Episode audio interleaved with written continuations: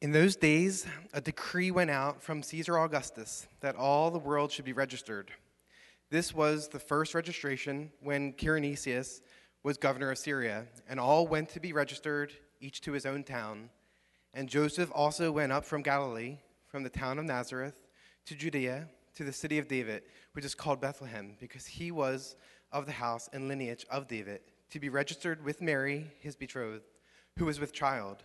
And while they were there, the time came for her to give birth, and she gave birth to her firstborn son, and wrapped him in swaddling clothes, and laid him in a manger, because there was no place for them in the inn. And in the same region there were shepherds out in the field, keeping watch over their flock by night, and an angel of the Lord appeared to them, and the glory of the Lord shone around them, and they were filled with great fear. And the angel said to them, Fear not, for behold, I bring you good news of great joy that will be for all the people. For unto you is born this day in the city of David a Savior, who is Christ the Lord. And this will be a sign for you. You will find a baby wrapped in swaddling clothes and lying in a manger. And suddenly there was with the angel a multitude of the heavenly host praising God and saying, Glory to God in the highest, and on the earth peace among those with whom he is pleased.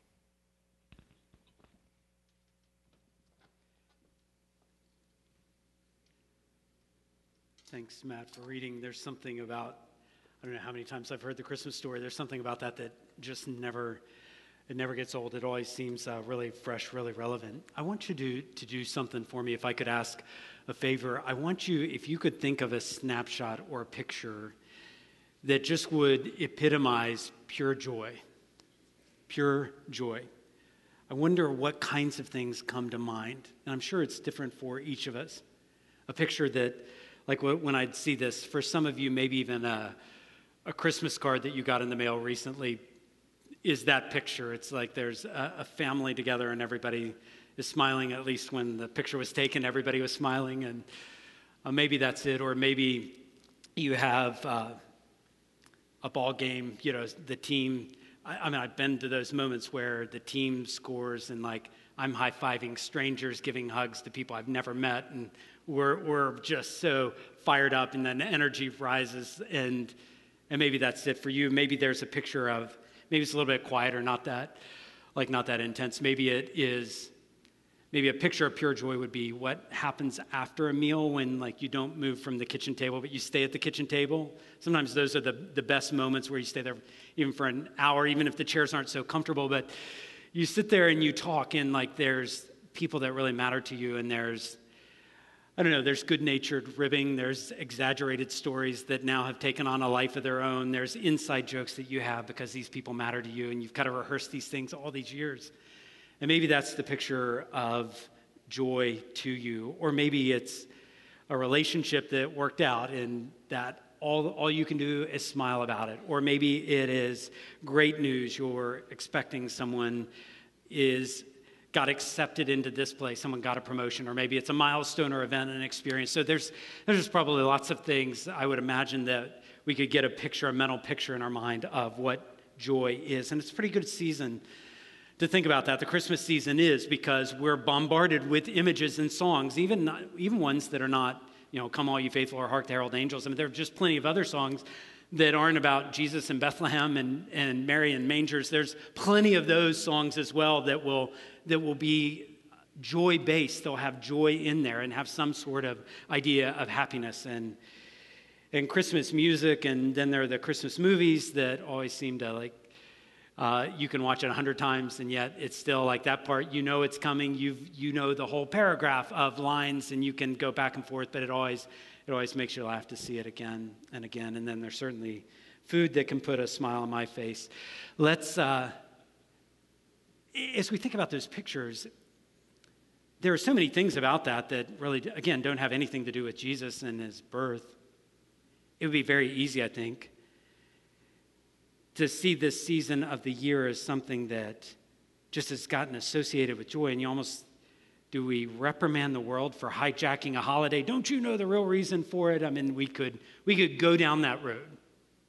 And yet, at the same time, I think if we could cool our self righteous jets a little bit, there are worse things than people smiling. There are worse things than people enjoying time together. And there's something, I don't know what it is about season, but there is something that, like the end of the year, it, there is something that pushes even the whole culture toward some aspect, some celebration, some aspect of joy. And things are lit up. And I mean, again, we could go, well, that's not real joy. But I don't know. When you see some smiles and you see things lit up and you are being with people that matter a lot and you give something that's meaningful, you receive something that's meaningful, there, it's hard for me to go, yeah, that's not joy at all. Like, well, wait a minute, that is from God. Whether someone even knows Jesus as their Savior, there's something good in that. And we all can understand and appreciate that corporate America pushes us toward consumerism and materialism, and there's all sorts of hype. And I mean, Home Depot is not just making Christmas commercials to make us smile, they're, they're doing it so that we buy something and Amazon and Coke and all. I mean, we, we know this, we know how this game's played. But I really, again, am not eager to scold people because I do think, I wonder if the joy that actually is not out of place at all, the joy that comes at this season, could help push us to appreciate what even Elizabeth just led us in singing Christ is born. Christ is born. There's something about that that what if it is even the season that pushes us to realize there is real reason for joy? The story of Christmas in the Bible of God loving the world so much that he sent his one and only Son as a human to rescue this world, to save it. That story is one of joy. And I realize there's plenty, there are plenty of things that cause me stress and not joy right now in this world. But again, I go to Luke 1 and Luke 2 tell a story of joy. I mean, Luke is one of the main recorders of the, the Christmas story, the one that Matt read a moment ago. It's from the pen of Luke, and Luke, Luke writes a lot about joy. As a matter of fact, as you go in Luke 1 and 2, you read the word again and again and again, words of joy. As a matter of fact, just in the first two chapters of Luke, there are six different words in the original language that are synonyms related to this concept of joy. Six different words. And actually, I thought, I wonder if our time would be best spent taking a tour. It's going to have to be a quick tour, but a tour through where those words are mentioned. Because I actually want you to see in God's word. So if you have a have a copy, uh, you know, paper copy, electronic copy. I, I'm glad for you to keep that open. It also will be on the screen if you don't have a copy of God's Word with you today. But I want you to see with your own eyes how this story, the undercurrent, is just wave after wave after wave of joy. And so we're going to start in Luke chapter 1 and verse 13 because that's where the kind of joy vocabulary is used. In, in Luke 1:13, it says this, the angel said to Zechariah, and we talked about him last week, don't be afraid, Zechariah, for your prayer has been heard. Your wife Elizabeth will bear you a son, and you shall call his name John. So, this is a kind of a precursor, a forerunner to Christ who's going to prepare the way for Jesus. But then it says, and you in verse 14, and you will have joy and gladness and it won't just be contained to you, Zechariah, or just you, Zechariah and Elizabeth, but many will rejoice at his birth. Did you see the three words there? Joy and gladness and rejoice. I mean, this is even this even isn't immediately attached to Jesus' birth in Bethlehem, but this is what God kind of prepares the way for us to appreciate. And, and preparing the way is Zechariah. We talked about him last week, a priest, and his wife Elizabeth, who had been faithful to God. But now they're in old age and they don't have children. Which tells me they have a walk with God and a life with questions. A walk with God that seems to be faithful, and questions of God, why haven't you? When will you? Why didn't you?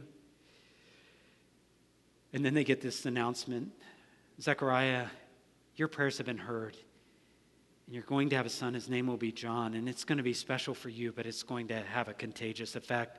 This word joy and this word gladness and this word rejoice, especially that word gladness, it, kind of has its parallel in the Old Testament where there would be like this emotional expression would come because Messiah was coming, and they knew when Messiah comes, he's going to handle this world, and, and we're not going to lack for anything. God is, we're glad because of what God has done in the past, but we're glad that God is not finished.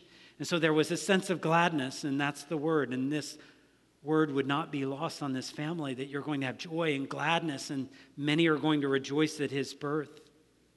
God's moving, and God's moving. You can read it all over Luke 1. God's moving in a unique way.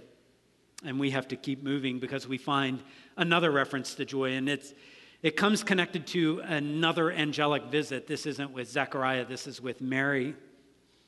Remember last week we called these visits like mercy visits. It's God showing up in mercy. And even as the angel greets her, it's interesting in, in Luke 128, the angel comes and, and greets Mary it says, You are a favored woman, and the Lord is with you. And that word greeting, like greetings, is it's certainly a word that could be like hello or hi or how are you doing, all, all those kinds of things. But it's interesting in the original, that word is actually joy. So it's like joy comes to you. And I, I thought, what a beautiful greeting. Not surprising that the angel would use that one to not just say hello, but to say joy is in this place. And I know it's a, a normal greeting, but I think, man, it's hard not to see something else going on there. The angel actually has really good news for Mary in verse 31 of Luke chapter 1. If you can skip down there, he says, And behold, you will conceive in your womb, and you will bear a son, and you shall call his name Jesus. He will be great. He will be called the Son of the Most High. And Mary knew what these promises meant. She knew exactly exactly what was being promised here was Messiah, and the Lord God will give to him the throne of his father David. And Mary, he will reign over the house of Jacob forever, and of his kingdom there will be no end. It's, it's just kind of amazing. We've been talking over the last several weeks about the bright spots, and we looked at several kings in the Old Testament. And the bright spot was God working in this king's life, King even Manasseh and, and Asa and Jehoshaphat and Josiah and all these kings, how he was working in those lives. And then it goes like really dark for a long time, and then God makes an announcement. He is at work in salvation history again. And it comes in the most unexpected places because we're used to kings with power and rule and reign. And instead, God visits in this most unexpected ways not a king, not someone in charge of the world, but the first wave of his visit that brings joy is a woman who could not have children past the age of having children is having a child. I'm pretty sure no one would have seen that coming. And then the second wave right after that is a woman who never had, and frankly, all the scholars tell us this is a teenager who never had sexual relationships with a man, is told, You are going to bear the Messiah, God the Son you just sense the joy. Like no one saw this coming. This was in the category of the last thing you might expect. And that's why I think the angel has a very clear word to Mary, and it's a clear word to us, and that is in Luke 137 for nothing. I mean, we just got to hear this. Like nothing will be impossible with God if you're Mary. So let's let's put these two ladies who seem to be unlikely characters for the prime movers in God's God's salvation history here. And I put Elizabeth and Mary, like, I'm sure they would want to talk to, but who do you talk to? I mean, how do you explain what God has done in these angelic visits? And so, God, in His sovereignty and in His kindness, like organized their family tree years. Think about this decades, decades, and decades back that their family tree would be the same. And Elizabeth wants to talk to Mary, and Mary wants to talk to Elizabeth, and they come together. And there we get the other, another picture, another picture of joy, more language of joy in Luke 1 and verse 41, because it says, When Elizabeth met Mary, Elizabeth hears the greeting of Mary, and instantly, I love this picture because it's so human, and yet something beyond, beyond that is going on. The baby leaped in her womb. Elizabeth is filled with the Holy Spirit, God's Spirit engaged, and this word leap is new. You see it there again in verse 44. And actually, you get two words of joy there for behold, when the sound of your greeting came to my ears, the baby in my womb, Elizabeth speaking, leaped for joy. And this kind of leaping isn't just the physical activity of jumping, but it is a, it is a movement of joy. And what seems so like in a different world actually has come to this world. And even the movement of the unborn child, John, brings joy. God is doing the impossible. And he's doing it not somewhere in heaven, not somewhere in outer space but Elizabeth feels that movement. Isn't that a beautiful picture and feels that joy? One of the main places that Luke talks a lot about joy is actually in Luke 15. Some of you will know those are the, that's the chapter where there's the story of the lost, the lost sheep, the lost son, the lost coin. I could say even the lost sons because both seem estranged from the father. And there's all these references. There's like a dozen references in Luke 15. And some of them even deal with very physical things like we're having a party, we're celebrating, we're going to rejoice. There's more joy in heaven because a sinner that repents. I mean, this is the language of Luke, and that's exactly some of the language we're feeling here. There's joy. It's an undercurrent of the Bible, it's an undercurrent of Luke. But here in the Christmas story, it's right there. We're looking and we're seeing joy all over the place the work of God does something in Mary's heart. And she says this in Luke 146. Again, skip down there, you see her saying, My soul magnifies the Lord. So actually, there's something about that where Mary says, when God does work in her heart, her soul is magnifying the Lord. It's not that the pinnacle of her joy is, I get to express myself. But the pinnacle of her joy is like, look what God is doing. Do you see that? It says, My soul magnifies the Lord in verse 47. My spirit rejoices in God, my Savior, because he has looked on the humble estate of his servant. My spirit rejoices in God, my Savior. Mary knew she needed one and mind blowing. I mean, she is carrying the child that will deliver and rescue and save God the Son. There is joy. You see her rejoicing. You see Zechariah and Elizabeth rejoicing. But as you go back even to Zechariah and Elizabeth, you find like joy is contagious. Look at verse 57. It says, Now the time came for Elizabeth to give birth, and she bore a son. And notice what happens in verse 58 this joy is contagious. I mean, the angel told Zechariah this would happen, and now it's coming true. Her neighbors and relatives heard that the Lord had shown great mercy to her. And this is actually a new word. It says, and they rejoice with her. So rejoice with. It's like that joy isn't going to be contained to just Elizabeth, just to Zechariah, but now it's, it's a community thing. We sing these songs like the weary world rejoices for yonder breaks a new and glorious morn. Like something's happening here. And joy is coming. And it's happening with the birth of john and it's going to happen with the birth of jesus. And it's like the, the music the volume is getting turned up and it's getting louder and louder and louder. And this joy is contagious it means what happens with john being born actually has a ripple effect, and many, many are enjoying that. What happens with Mary rejoicing in who Jesus is has a ripple effect. It becomes contagious because it is tapping into something ultimate and permanent, not temporary.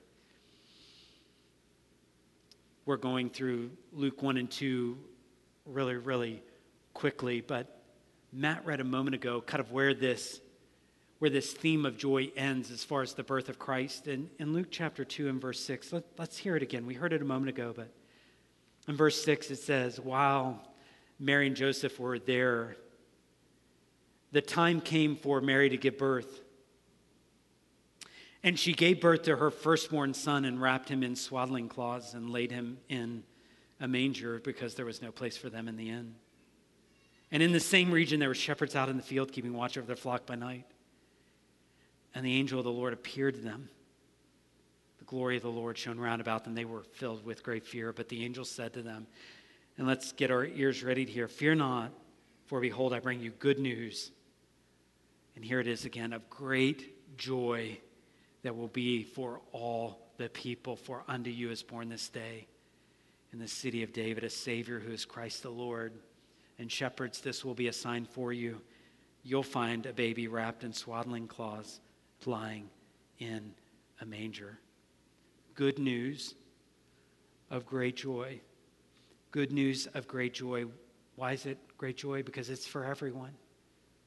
That's what the passage, that's what the angel said. It's good news of great joy for all the people. Good news of great joy because the Savior has been born for you. For you. You will be the beneficiary if you place your faith in Christ. It's born for you. Good news of great joy because the Messiah, Christ the Lord, he keeps his promises.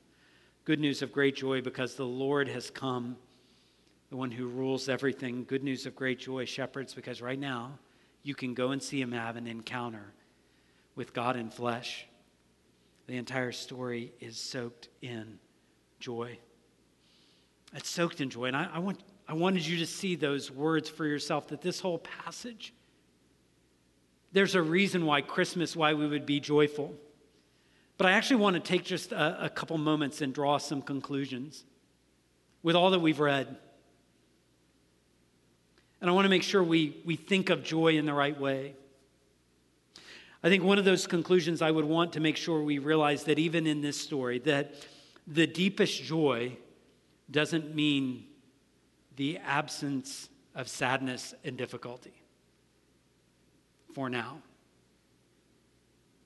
In other words, I don't think like there's this meter where it kind of like slides, and if you're really joyful, that means you can't be sad at all about anything. Or if you're really sad, that means like, hey, you need to be, you need to get some more joy in your life, as if it's either this or that because I find in this story, it doesn't quite work that way. Sometimes we get the feeling like Christmas, we, we do have to be like emotionally high and happy, and maybe we just have to fake it. Is that what's happening here? Well, I mean, Zechariah and Elizabeth, they experienced great joy, but they also, like John, is going to have a long, long road, and it's going to end in a very, very difficult way. And I can't help but think Joseph and Mary would have to wonder and probably even worry about the difficult days ahead with how all of this happened.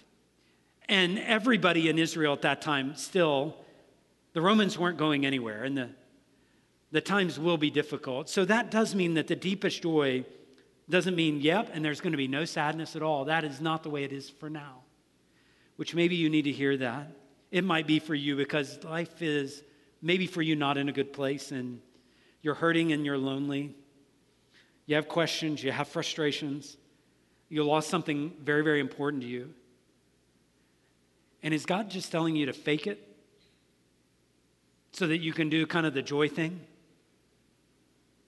And I would say 100% God is not telling you to fake anything. All the mess that I talked about, though, doesn't diminish that God has come. And that will not change and that God is the, has come in flesh and Jesus is here and Lord and Savior.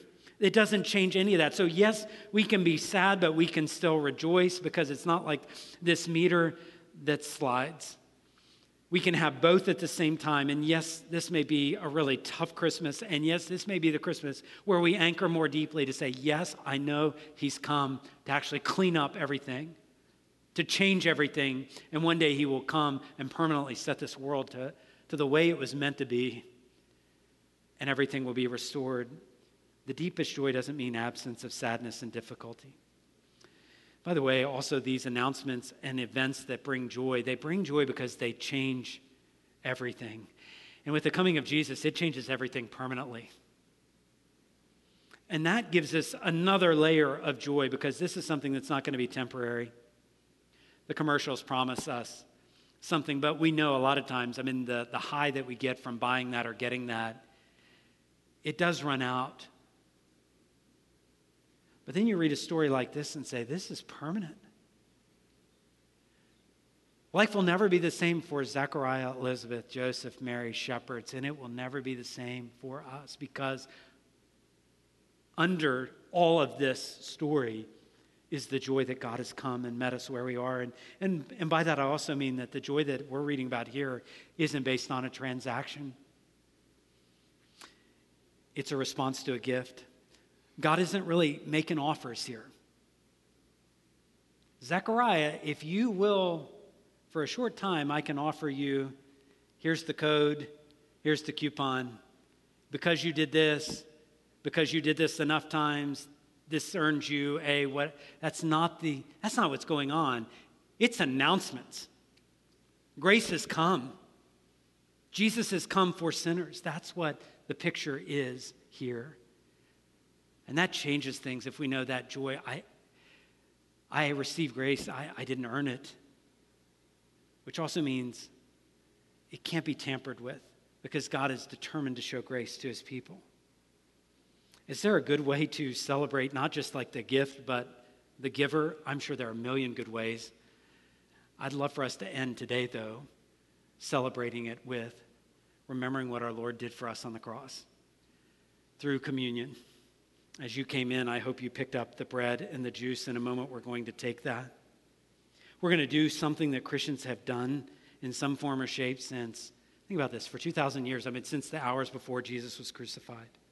And we're going to identify with the bread and the juice, we're going to identify and we're going to say, that was for me. And this is what I recognize there are many in the room who you identify with Jesus as his follower and you say, his body was broken for me, his blood was shed for me. And I want to invite you, if you've made that profession, in a moment to take that, to take that with us. But I also know you may not be there yet. You may be say, saying, Curtis, I'm interested, but I'm not sure there I'm at a place of faith. I would love to talk with you. I would love for this Christmas season to have a conversation about what it would mean to have personal faith in Jesus. And if you're not there, please don't, please don't feel like you should take this. This is for those that are identifying, saying, Jesus, you are my Lord. You're the one. I'm not just celebrating the gift. I'm, I am looking to the giver. And Hebrews 12 will take us there. Hebrews 12, 2. Let's end with these verses looking to Jesus, the founder and perfecter of our faith, who for the joy, do you see that word there? Who for the joy that was set before him endured the cross, despising the shame, and is seated at the right hand of the throne of God. We just take a few moments to prepare our hearts and look to Jesus the founder and perfecter of our faith, and then we'll take the Lord's Supper together. Let's pray.